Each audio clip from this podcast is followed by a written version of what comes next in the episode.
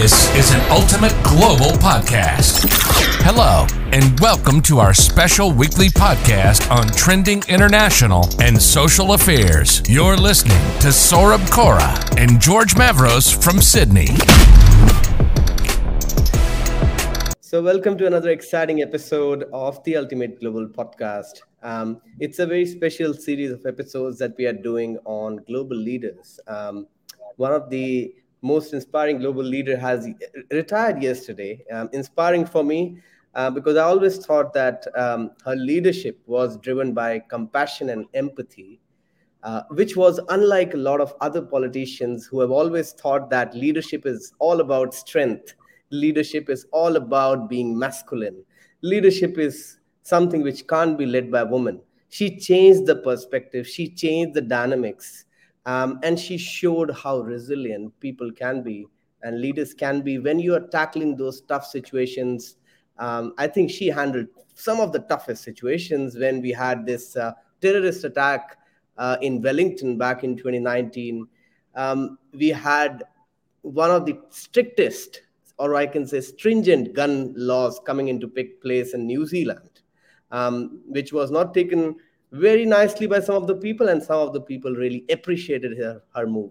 And then, of course, we have had some really good, uh, you know, steps taken by her during COVID nineteen and other kind of things that she has been doing through her leadership by showing empathy and compassion. So, you know, maybe we can start off this discussion, George, by kind of talking about these two factors that Jacinda Ardern has of compassion and empathy, because of which she's targeted by some people quite easily, but a lot of people have also appreciated her quality.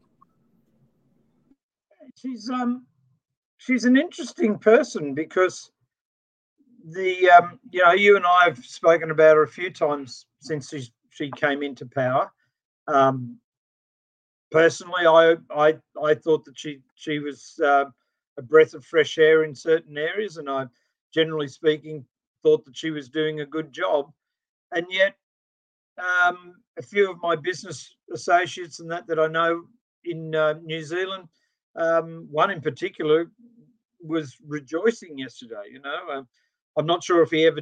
I don't know if he does drink alcohol, but I think he'd get drunk with excitement that, that she was finally going. So, and and other people within within New Zealand um, seem to have a different view of her. Um, I believe that the the uh, popularity of her government is is is as low as it's ever been for her. And I think back to like the 2017, 20, you know, the bad old days. So interesting lady. Um, external of the country, lots of people talk about how great she is. Um, in the country, um, she seems to have lost a lot of ground. And what do you think can be some of the reasons for that? Is it because um, of her being uh, uh, a bit lighter on some of the measures that she could have taken with uh, maturity or with uh, you know better strength. Do you think her decisions could have been a bit different? Or do you think that there is some other reason for her own public to not kind of align with her in 2023 well not living in the country on a day by day basis um, you and i probably don't know exactly the implications of a lot of the decisions she made. But um, for me, I I thought she did a very good job. I um, um, I, I again I come back to talking to people that were business people in New Zealand. Um, numbers of them that I spoke to were very very critical of her um, for the actions that she took during COVID. Now, that's interesting. And that's business people complaining because business people are not getting business. But to the best of my knowledge, and I know you're a lot better at this stuff than me, but to the best of my knowledge, I think they have one of the lowest death rates, not not because of their population. I mean percentage wise as well. I believe that they came out of the COVID thing better than most. So, so if you've got a bunch of businessmen whinging that they lost millions of dollars, oh geez, we that's the price we paid to save hundreds or thousands of people. I don't think she did such a bad job. A businessman that that, that worries about his money more than anything else maybe thinks that she did a bad job. Um, I tell you this, I would much rather have been in Australia and I'd much rather be in New Zealand than sitting in America with the losses that they had in lives. Absolutely. Uh, we don't have the death rate figure in front of us at the moment. Um, but what I would like to, to talk in this episode specifically, uh, George, is you know not from a political lens. You know, people keep on talking about politics all the time, but Jacinda Ardern's uh, life, I think, has got a lot of learnings for leaders in general in businesses, uh, outside businesses. Which you know, if you want to envision yourself to become a leader, um, it can be becoming a global leader, a national leader, a leader within a business a leader in any phase of your life, what are some of the traits that you find we can learn as a leader from Jacinda Ardern's leadership traits? Um, well, this is to me this is a big thing because I I believe that one of the things that she did prove is that you can have empathy in a position of power. You can actually have ethics I am I am a very long-term liberal voter.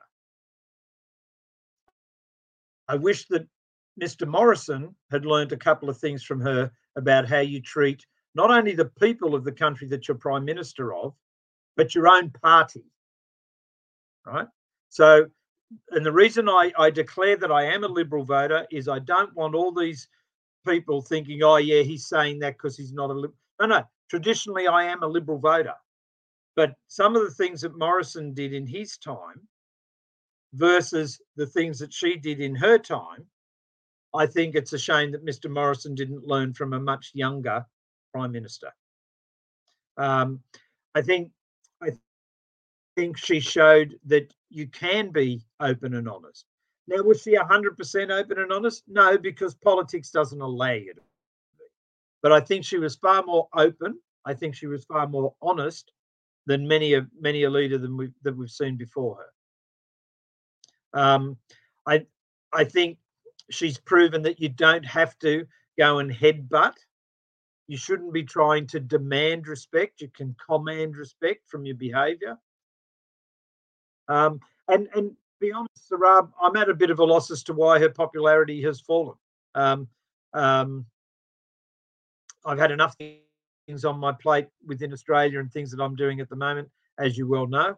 Um, and so I haven't gone back and studied this as much, but I certainly am intending to do so because it's disappointing to me that somebody that I thought was doing a lot of good stuff decided decided to call it a day, and um, it's intriguing to me that she's got such a low popularity, which would suggest that you and I are wrong thinking that she's done it right. Doesn't make sense. Of course. So um, I think if you think of Nelson Mandela, if you think of um, Gandhi, people like that, I'm not putting her in the same category as them because that that's some pretty big shoes to to put her in the same shoes as. But they they came from this space of being open and honest with people and not having to be abusing everybody. Um, and um, I, I, I just, yeah, I'm at a bit of a loss as to why she's lost the popularity. Uh, if we just look at these two factors, George, um, when she's, um, I was le- I was reading a couple of articles yesterday, uh, which pointed out towards this direction that during her leadership time of five years, six years, a lot of leaders from outside and within his own country, uh, within her own country, stated the fact that um, she she was not fit for the role because uh, she lacked the strength to take competitive decisions. Um, she was too high on compassion and empathy. Um, I don't understand this kind of a philosophy when people and leaders are attacked by this fact that they are too compassionate and empathetic do you think that it's a it's a fair fair attack from uh, others on leaders to be empathetic or does it you know is it a time for people to switch towards empathetic leadership now um, when i left corporate world some 30 odd years ago. Uh, I was told by the um, I was managing director of a company and I and I left. Um, and I was told by the chairman of the board that um, I was too close to my staff and I was too caring. And within two weeks of me leaving that company, the staff called the management together and demanded, not requested, demanded a pay increase. And when asked the question as to why is this coming up now, they said, we used to work with George Mavros, we now work for you. That particular that particular person rang me and told me this story and, and, and thought I had put the staff up to it. I said, didn't know anything about it, but it's an honor and I don't know why you're ringing me because you told me I was too close to my staff. Bye bye. So, so what does that what's that got to do with what you asked me? Well, I used to care about the staff and I used to put time in and I didn't go yelling and screaming and carrying on like a lot of other people do in management. My staff all had keys to the offices. Um, my staff worked all sorts of hours um, and never ever complained about whether they were getting enough money or not because they loved doing what they were doing. So in business, I have always tried to embrace my staff and have people work with me, not for me. I think in government, there are times when you can't be as um, generous and compassionate as as you can in other situations. However, I still don't believe that governments need to be as ruthless, as backstabbing, as dishonest, as unscrupulous as most governments are. Course, um, and I think I totally agree with you uh, on this fact. And as I said, that I think uh, it's it's time for leaders to kind of uh, change the way you think of leadership. In a way, it's not always about showing strength. It's not always about dictating your terms. It's not always about uh, you know setting up a definite hierarchy of that's how you are reporting to each other. And that's why you see in businesses nowadays, it's moving towards a more hierarchical structure um, i'm coming from my own company's point of view where you know though we have a set hierarchy uh, but it's still so haphazard uh, in terms of uh, you need to represent your company not as um, as a person who is just an SDR or a general manager or a CEO, but you're you're just selling a product. Um, you don't tell those things um, to uh, the world outside. Um, what are the other kind of traits, uh, George, that we can learn from some of the uh, steps that she took? For example, uh, when there was this terrorist attack in Wellington back in 2019, um, there was an immediate pressure on her to make the gun laws as strict as possible. a lot of countries have struggled to do that. Uh, like United States is still facing with one of the worst gun violence in the world but she was the one who kind of took that step urgently because she understood there is a there is a there is an urgency to take some action. Do you think that this kind of uh, uh, ability of a leader uh, should be adopted by more leaders across the world? I know it's easier said than done because every country has got different dynamics of taking decisions but you know the traits can be picked up isn't it? 100% um, i was around when um, um, John Howard brought in the the gun gun restrictions um, back after the uh, the massacre that was on here. Um, and there was a lot of people that that were very disparaging towards him. One of the most courageous decisions made by a politician, and one of the most courageous decisions she made as a politician. Um, and that's that again is what I'm talking about. They have she had the ability to um, um, play it all down like they do in the states, like certainly Donald Trump did in the states, um, or she she had the the option of seeing if she could save lives um, and but lose a lot of popularity. She was courageous enough to go for the save lives. Um, I, I, I can't, I cannot believe how anybody in this world honestly can argue that by having more guns, it helps having guns. Doesn't make sense. It just doesn't make sense. Um, and the US, with their first and second and 45th Amendments and all the other stuff that they want to talk about, um, if you look at their country by comparison to the United Kingdom, New Zealand, Australia, and I'm not talking straight numbers, I'm talking percentage of population. Uh, the violence and the deaths in that country compared to many other countries around the world is atrocious. And it doesn't have to be. And, you know, we don't get shocked or horrified when we, we hear a, a, a school massacre in the States anymore. It's like we get shocked and horrified that we haven't had one for three months. Yeah.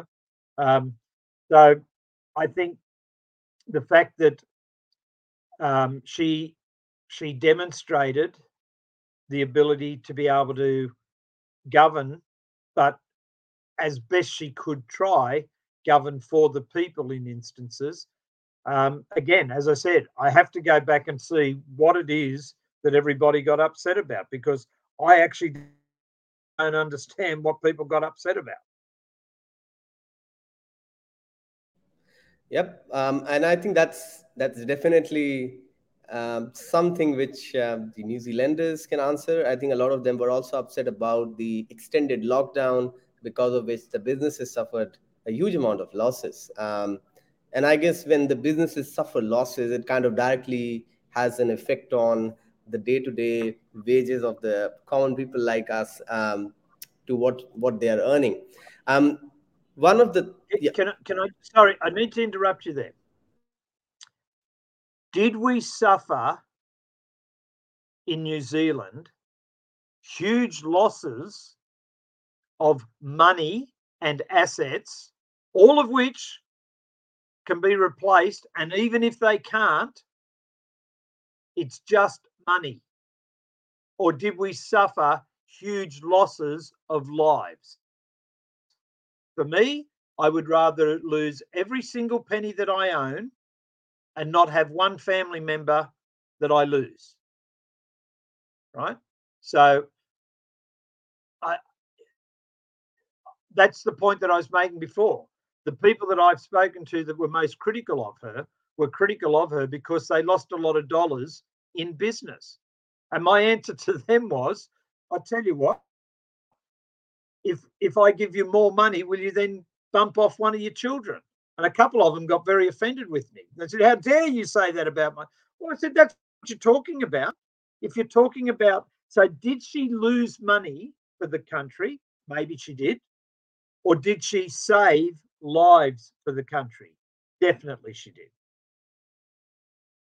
Of course, I think there is no point um, in that. That it's always important to uh, bring life over business, bring life over money, because if you are there, you can definitely be uh, coming um, coming back after you are uh, after your economy survives and after you open up the borders. Now, I think they are seeing a fresh revival in, in their economy, as in Australia. Australia was locked up for two years.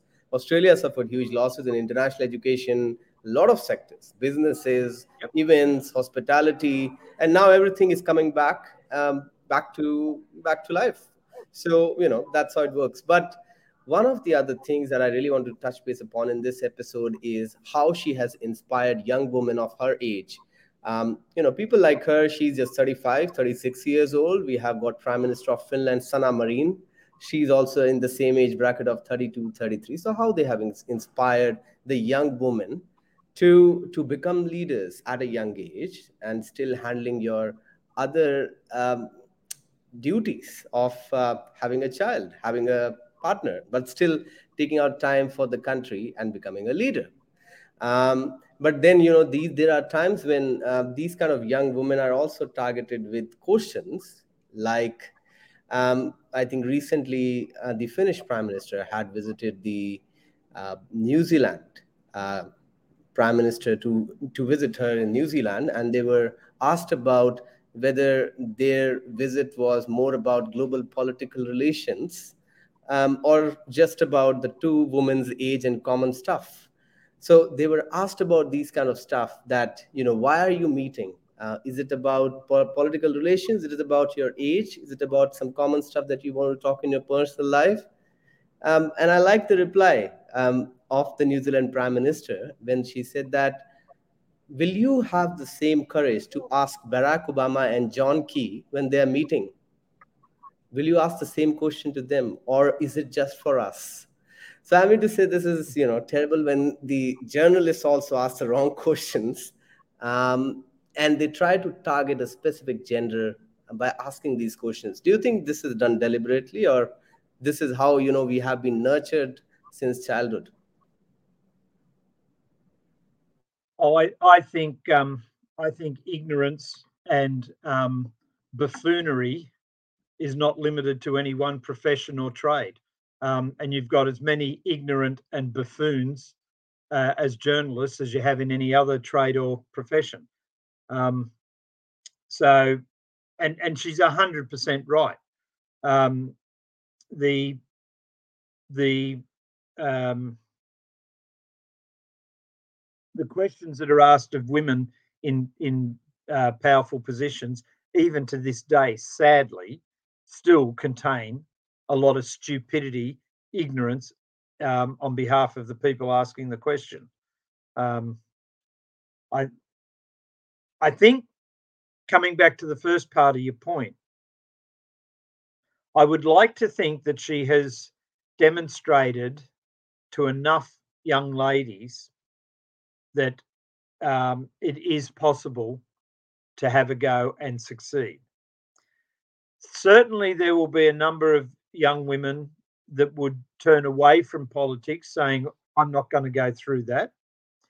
But you go, you're always going to have that. I think she's probably done more good for the women's movement than than bad because I think I think that uh, again she's been able to um, hold her head high, and yes, there'll be some women that says I'm not going there, but I I think she has probably encouraged. I would like to think that she has encouraged a lot more women to now have a go because they could do it as well. Well, I think... certainly when there's when there's stupid questions asked like that, it says more about the moronic uh, intelligence of the asker than the actual um, uh, gender of the person being asked. Absolutely, George. And I think uh, if we can learn something new from, um, you know, one of the leadership traits of Jacinda Ardern, that will be a good legacy for her to leave behind that once she has retired. I'm sure she's not going to retire from her other kinds of things that she's doing other than her political career. So I hope you know she she keeps on uh, reminding us of her legacy, and people can pick something from her leadership traits that we can implement, um, you know, in our in our professional life uh, and personal life as well. Um, any final comments before we end today's episode? Um, my final comment: uh, I'm going to miss seeing a natural person at the top of the tree in New Zealand. I think I, I personally am. Does it affect me on a day to day basis? Probably not, because we're in Australia, not New Zealand. But I'm I'm I'm disappointed, um, and and I am somewhat um, saddened that um, the population didn't see the good in her that that I thought was in her. Yep. And one of the things that I want to end up this with is you know Jacinda Ardern's comments yesterday when she was asked by someone um, about her leg- her legacy, and she said that uh, uh, when I look back, or when people look back at history uh, during my leadership time, they might not remember what I did. They might not remember what I didn't uh, do for them. But what they will definitely remember is I was on the right side of the argument on most of the occasions, even if I was pressurized to be on the wrong side of the argument. Um, and she had the confidence to say that. And I think that's something which I really want to learn um, in my life that always be on the right side of the argument because there will be people to deviate you towards the wrong side. Um, and wrong side might look a bit uh, pleasurable, a bit more happier, um, but you know you will not be remembered for that. You'll be remembered for who who who you were and what you stood for at that time. There's a um, there's a wonderful line in Frank Sinatra's song "My Way," and it actually says, "What is a man?" But I'm going to change that, and I'm going to say, "What is a person? What have they got? If not themselves, then they have not." To say the things they truly feel, and not the words of one who kneels. Now, Jacinda Ardern to me fits very comfortably in that sentence. Well, thank you so much, George. Really appreciate your time again. Um, and I hope we can do more special series of episodes uh, on global leaders. I would love to see how this goes out, um, how our audience takes it on different platforms, and what kind of feedback they have for us. Um, and I would love to invite one or two guest speakers to talk about leaders like Nelson Mandela, Barack Obama, um, irrespective of political lines. You know, we are not trying to uh, make this a podcast for a specific political party. It is uh, we talk about leaders who have made some sort of impact in the lives of others. We talk about them and we see what we can learn from them because this podcast is all about people's stories. So you learn from people, you learn the good things from people, and try to uh, portray that in your life. This is an Ultimate Global Podcast. Hello, and welcome to our special weekly podcast on trending international and social affairs. You're listening to Saurabh Kora and George Mavros from Sydney.